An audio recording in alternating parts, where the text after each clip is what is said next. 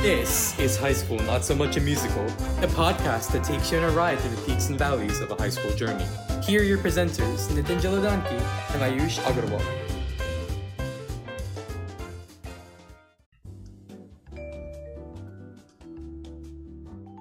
Hello, everyone, and welcome back to another episode of High School Not So Much Musical. In today's episode, we're joined with Rishi's father, Dr. Sinha, who is the CTO at Zscaler, a Silicon Valley um, multi billion dollar cybersecurity company. So, Dr. Sinha, if you could talk a little bit about yourself, your childhood, your profession, and some of your interests, that would be a great way for our listeners to get to know you. Awesome. Thank you, Ayush, for uh, having me on your podcast. Um, it is very exciting, and I uh, look forward to our conversation. Um, just a quick introduction. Um, you know, I, I was born and brought up in India. I grew in a little place called uh, Jamshedpur.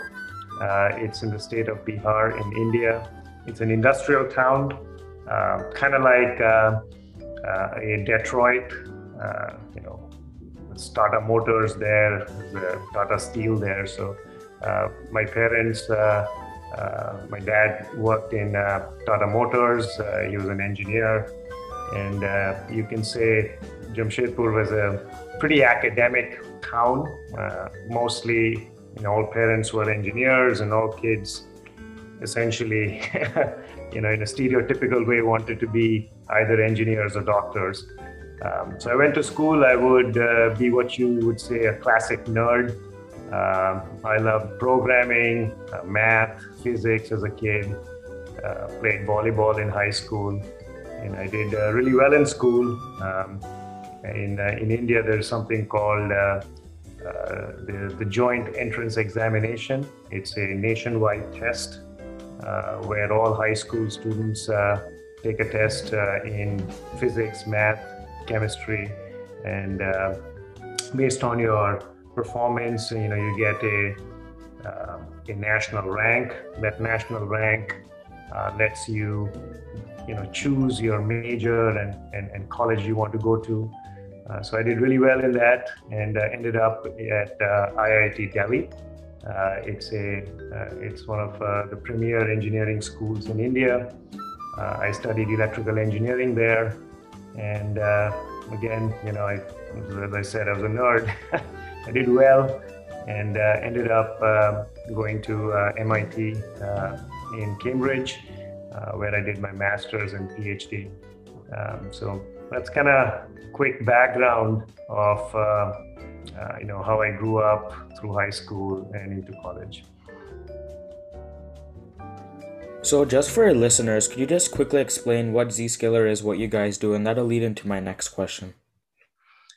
Yeah, so uh, you know, Zscaler uh, is a is a cloud security company. Um, you know, we sell to big businesses. Think of uh, businesses like Siemens and General Electric, kind of the Fortune 500 big businesses. And as you know, uh, cybersecurity is becoming a very important topic. Uh, you probably hear about a lot of ransomware attacks and identity thefts, and, you know, uh, loss of, uh, uh of, of, information from businesses. And uh, what Zscaler does is uh, you can think of us as sitting between all employees of a big business and all destinations that they would like to access, whether it's on the internet or uh, could be part of their sort of their private corporate uh, application suite. And uh, by sitting in between, we inspect everything that's uh, happening and we can stop bad stuff from coming in and infecting their employees. And uh, we can also stop good stuff from leaking out uh, to the internet, for example. So you can think of Zscaler as a as a, a security exchange. All uh, of our customers, uh, users, and, and, and, and, their you know, machines and workloads connect to Zscaler. Uh, and based on policies that, that they define, uh, with Zscaler, we can uh, we can enforce security and prevent uh, data from leaking out. Um, so hopefully that gives you kind of a simple understanding of what we do. Yeah, this gives me a great understanding because one of my very close friends actually, he graduated from high school early so that he could go and study cybersecurity along with a minor in economics. So um, that leads me to my next question, which is I mean, in the last year, with the whole pandemic and quarantine and everything, students and school were more and more dependent on technology, and uh, teenagers, especially like Rishi, Ayush, and I, we were spending upwards of 12 hours a day on our devices. So, why do you think that it's important that teenagers know about cybersecurity, how it works? And if they don't know, could you explain to listeners what exactly cy- cybersecurity is and why you think the industry is growing so fast? Yeah, absolutely. Uh, I think, look, uh, you know, we are all becoming digital natives. We we rely on the internet more and more. Uh, you know, applications are now you know moving to the cloud. Uh, as kids, you probably hear about things like ransomware um, or someone's password being hacked. Um, you know, maybe you get you, you've gotten an email, uh, you know, spam link. You clicked on it, and maybe a machine got infected. Uh, so these uh, these threats are happening every day. Uh, in fact, just during the pandemic, if you just look at just this year alone, 2021, uh, probably the damages that businesses had to pay from ransomware alone was north of 20 billion dollars. So these are businesses that got infected by, say, ransomware, and they had to shell out money to get their business uh, up and running again. Um, so what's ransomware, right? You ransomware, quite simply, is you, you know, you, you get a malicious link in an email, you click on it, and uh, your laptop gets infected. And uh, what the what the malware does is it encrypts all the data on your laptop um, with a uh, with with uh, with a you know, with, with encryption technology, that's uh, impossible to reverse engineer unless you know the key. And so you're basically locked out of your own data. So imagine your entire laptop is just encrypted and you can't access your photos, your documents, any of those things, right? Uh, now imagine the same problem happening for a big business.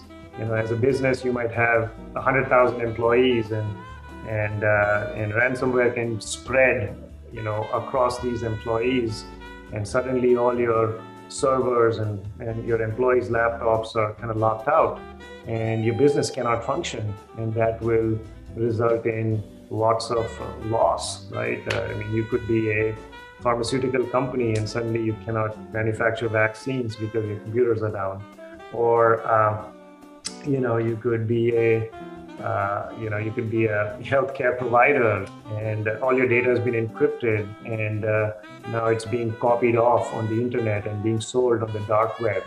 Uh, and, and suddenly you have a massive, uh, you know, data breach where you have to notify all your customers saying, oops, I'm sorry, you know, or your data got, uh, your privacy got violated and the data is out there and and, and, and, hackers can buy it off the dark web and leverage it to do other things like identity theft, right? Now, what's identity theft? I mean, you kids are in high school, say you turn 18 and then you go to a bank and you want to apply for a, a loan. And then you realize that someone stole your social security number and uh, has opened up a credit account in your name and raked up thousands of dollars uh, on as credit uh, that uh, hasn't been paid back. So now suddenly, you know, the financial system in the U.S. will think that uh, you know you, you're uh, you're not credit worthy anymore because someone used your identity, your name, your social security number, and um, and and basically, uh, you know. Um, took out a loan in your name, right, or bought a house or something like that. So, um, you know, those things become very important. Uh, and all our, our data sits in the cloud. If it leaks out, uh, imagine, uh, you know, what, what can happen. So these, these are pressing problems uh, that, uh, that businesses deal with on a daily basis. Uh, you know, ransomware can cripple their business. You know, a data breach can cost millions of dollars in, in the form of damages. You know, as a business, you can lose your reputation because your customers trusted you with data and you lost it. Um, you know, you've probably heard about Robinhood. You kids probably do some trading on Robinhood.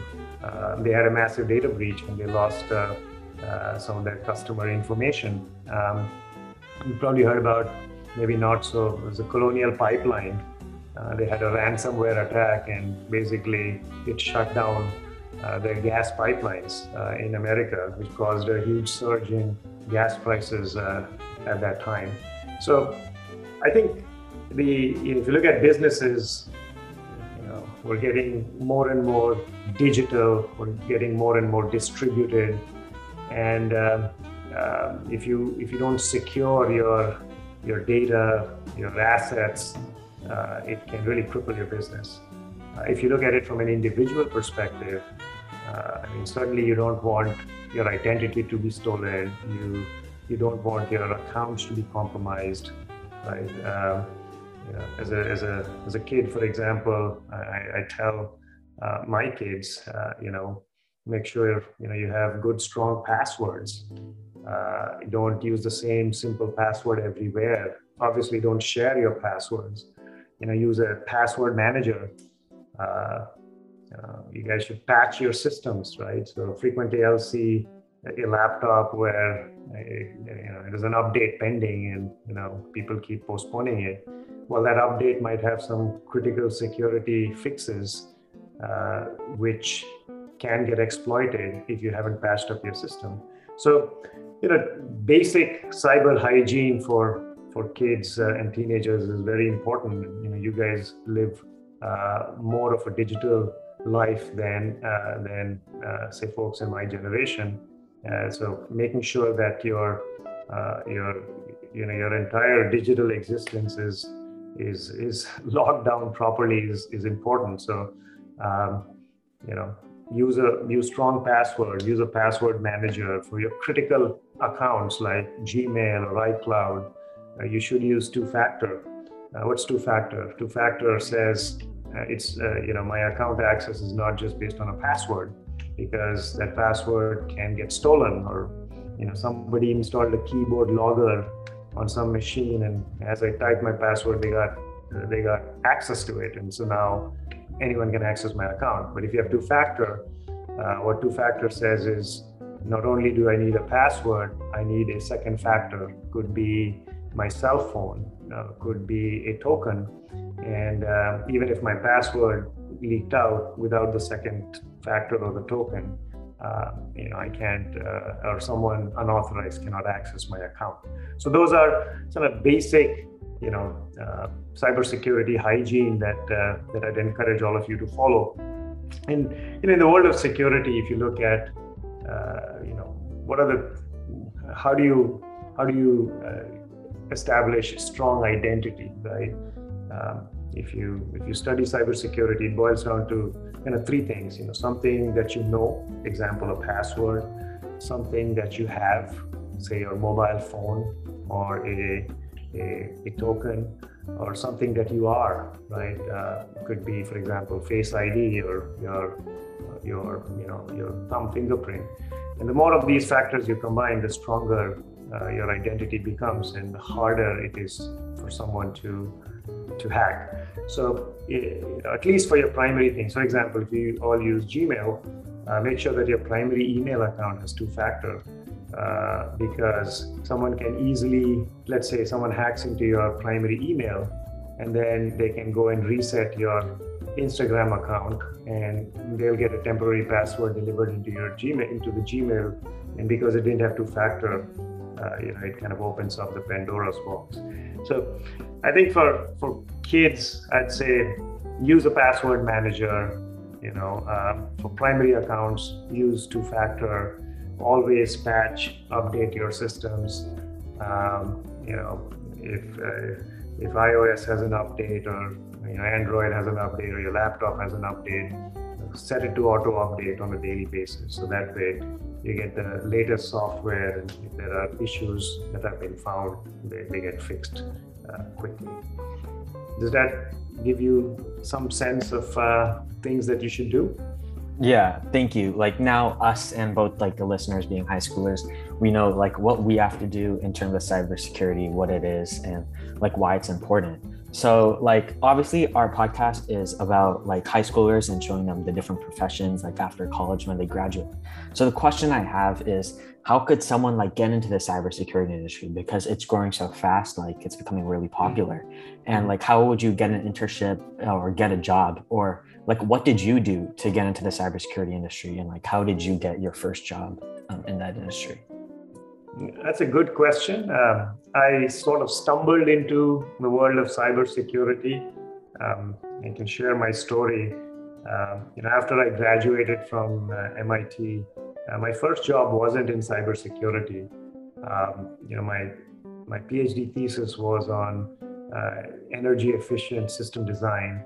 Um, essentially, you could think of um, you know how do you design systems, how do you write better software, and and uh, you know use better hardware uh, so that your battery life of uh, of say your iPhone can be uh, extended.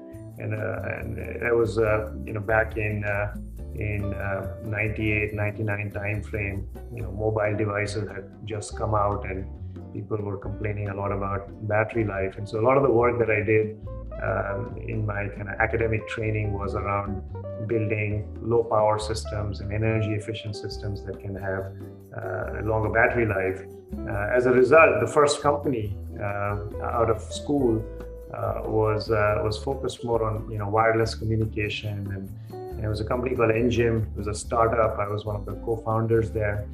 Um, my uh, thesis advisor, his name is Anantha Chandrakasan. He's a he's, he's, at MIT, and he was also going on sabbatical, and a bunch of other students. We started this company, and and what we did at uh, at Engim was, uh, you know, come up with uh, um, a what what you would call a, a wideband wireless uh, system uh, designed for Wi-Fi. At that time, Wi-Fi had just come out, and uh, we were looking at how you could digitize the whole uh, Wi-Fi spectrum and uh, you know run multiple channels and higher throughput and higher uh, kind of speeds uh, um, in, um, in in say a Wi-Fi access point, and um, and so we did that, and you know it it wasn't such a such a big commercial success, and the startup you know we ended up raising about 42 million dollars uh, this was you know September of 2011. Uh, it was a very bad time. Uh, you know the 9/11 attacks had just happened, and you know, the, the U.S. Uh, economy had also tanked. Uh, but we, we raised money and we did all of um, these exciting innovations. Um, but the company wasn't a commercial success.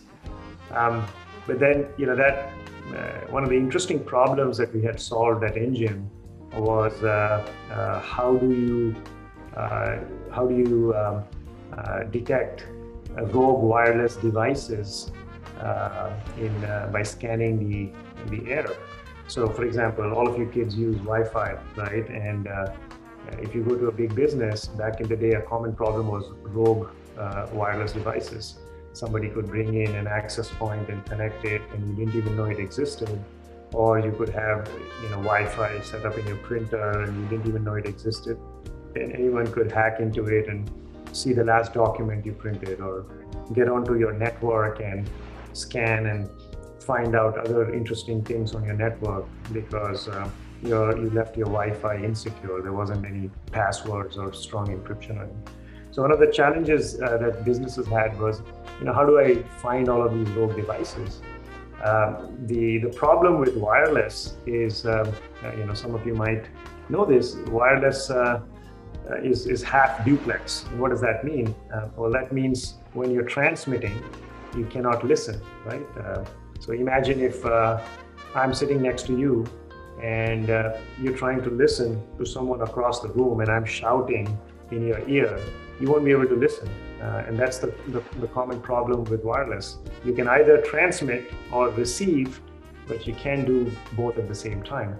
So one of the things that we had solved at uh, Engim was on separate channels, how do you, uh, how can you transmit and receive at the same time?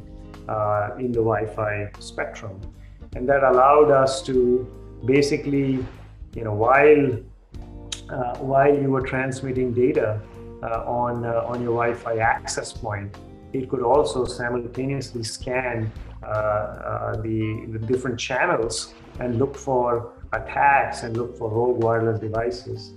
And so that technology became very relevant. And, uh, uh, you know, I ended up joining a company called Air Defense. And Air Defense was solving wireless security by looking for rogue devices and, and looking for uh, attacks, uh, looking for someone trying to break your Wi Fi password and gain access to your network uh, to siphon data or do other, uh, you know, other subsequent attacks. Um, and so air defense, uh, you know, was right place, right time.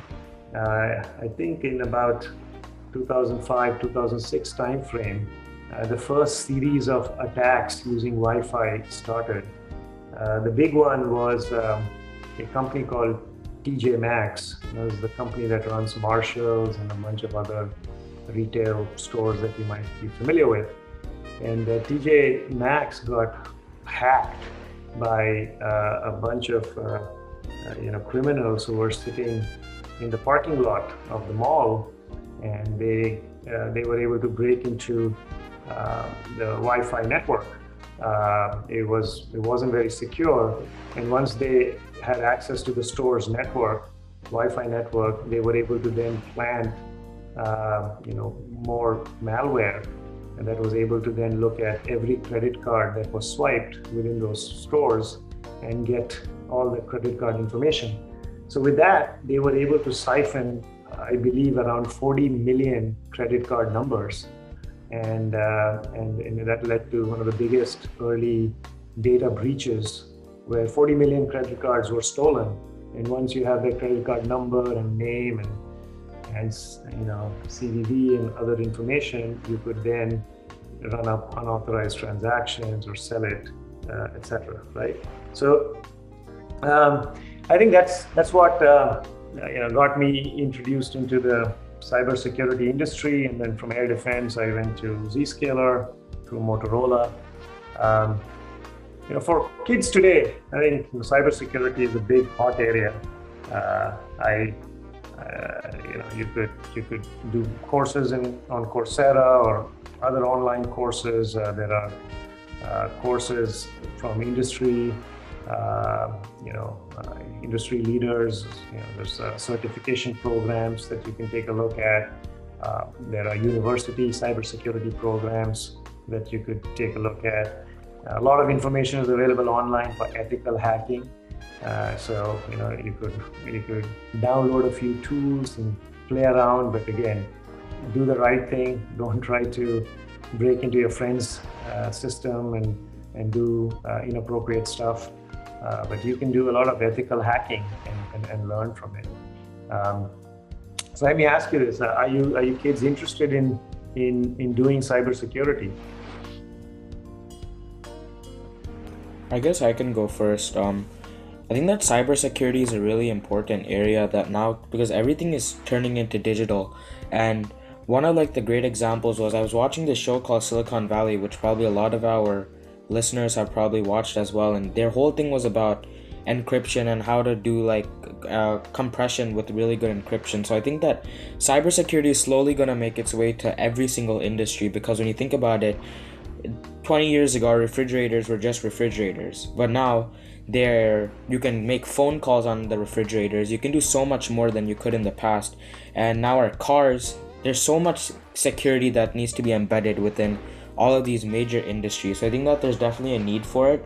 And it's gonna consistently grow over the next few years as more and more things become more and have more technology inside of them which makes them more prone to hardware hacking. What do you think ayush yeah i mean I remember a couple years ago there was the issue with the hospitals where I forgot the name of the exact ransomware, but like it was essentially able to hack into like every single hospital and essentially uh, like get rid of a lot of the patient data. So that made it very difficult for the hospitals to like function and actually treat those patients. And as Nitin said, because of the increasing amount of ransomware and also because a lot of industries are using tech for pretty much everything that makes a lot of our data susceptible to ransomware uh, and to cyber attacks. Um, in fact, for example, like I do public forum debate, and we actually had a topic about like the United States offense offensive cyber operations and how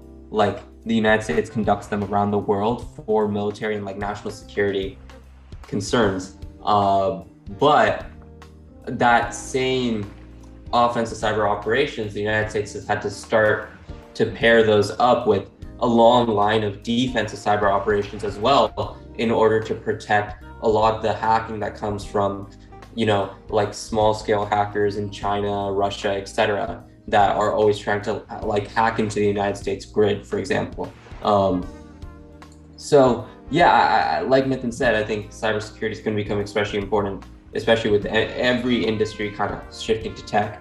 It becomes necessary to protect that tech as well. No, Rishi? Right, Rishi. Yeah, I also agree with Nitin and Ayush when they say that cybersecurity it's going to start like transferring and growing into other industries because especially now that everything is becoming more digitalized and like everything like more and more industries are relying um, on the internet more um, there's going to need a lot more there's going to be a lot more need for cybersecurity because like there's ransom malicious malware like that these industries are going to have to deal with. So as of right now like cybersecurity it doesn't really interest me but it could always be something that interests me in the future so. Yeah i mean all of you make make excellent points. Um, i think nitin uh, your point on um, essentially uh, everything becoming digitized your refrigerator your smart systems your self-driving cars uh, it just tells you that you know software is eating up the world and and everything is uh, uh is, is is now uh, essentially a smart device that's uh, getting updates. And so that attack surface is becoming bigger and bigger. I do worry about um, you know the internet of things and when you have a $20 smart plug, I mean, how much security can be put into it? Uh, so you know, we, we, we, all have to be kind of mindful about uh, about all of these uh, smart devices everywhere, uh, which just means more ways that uh, you know hackers can get into them. Um, Ayush, uh, you know your points around you know nation-state attacks and you know, for example, the U.S. conducting cybersecurity you know, um, defenses and also like looking at their overall cybersecurity posture is absolutely the right one. In fact, I think President Biden issued a, uh, a executive order, uh, you know, kind of re-emphasizing the importance of cybersecurity for our nation's defense. Uh, and I think, um, you know, Rishi, kind of, you know, back to your point of um, uh, cybersecurity is interesting and, and, and maybe uh, not something that every kid wants to follow right away. That's and that's you know that's that's true.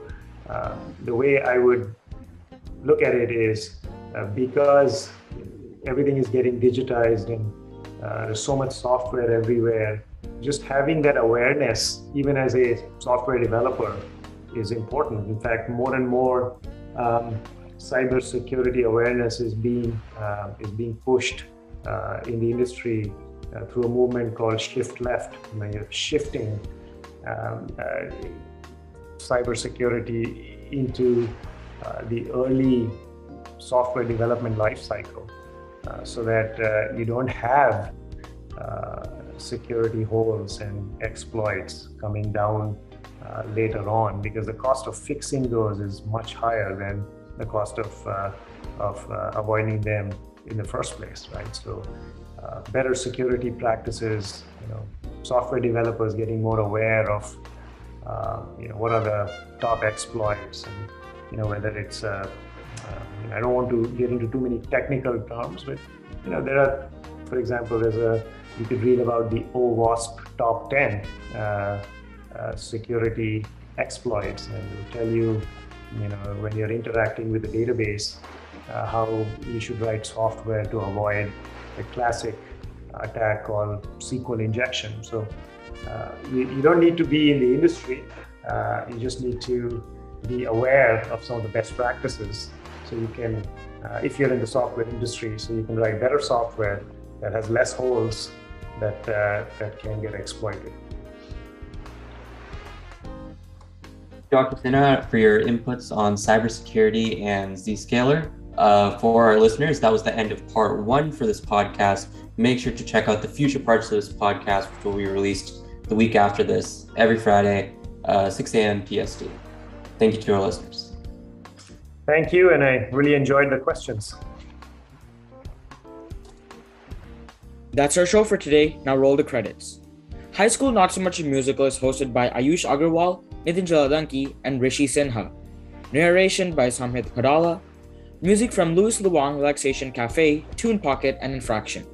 If you like the show, please recommend it to your friends and family. Thank you so much for listening, and we'll see you next time.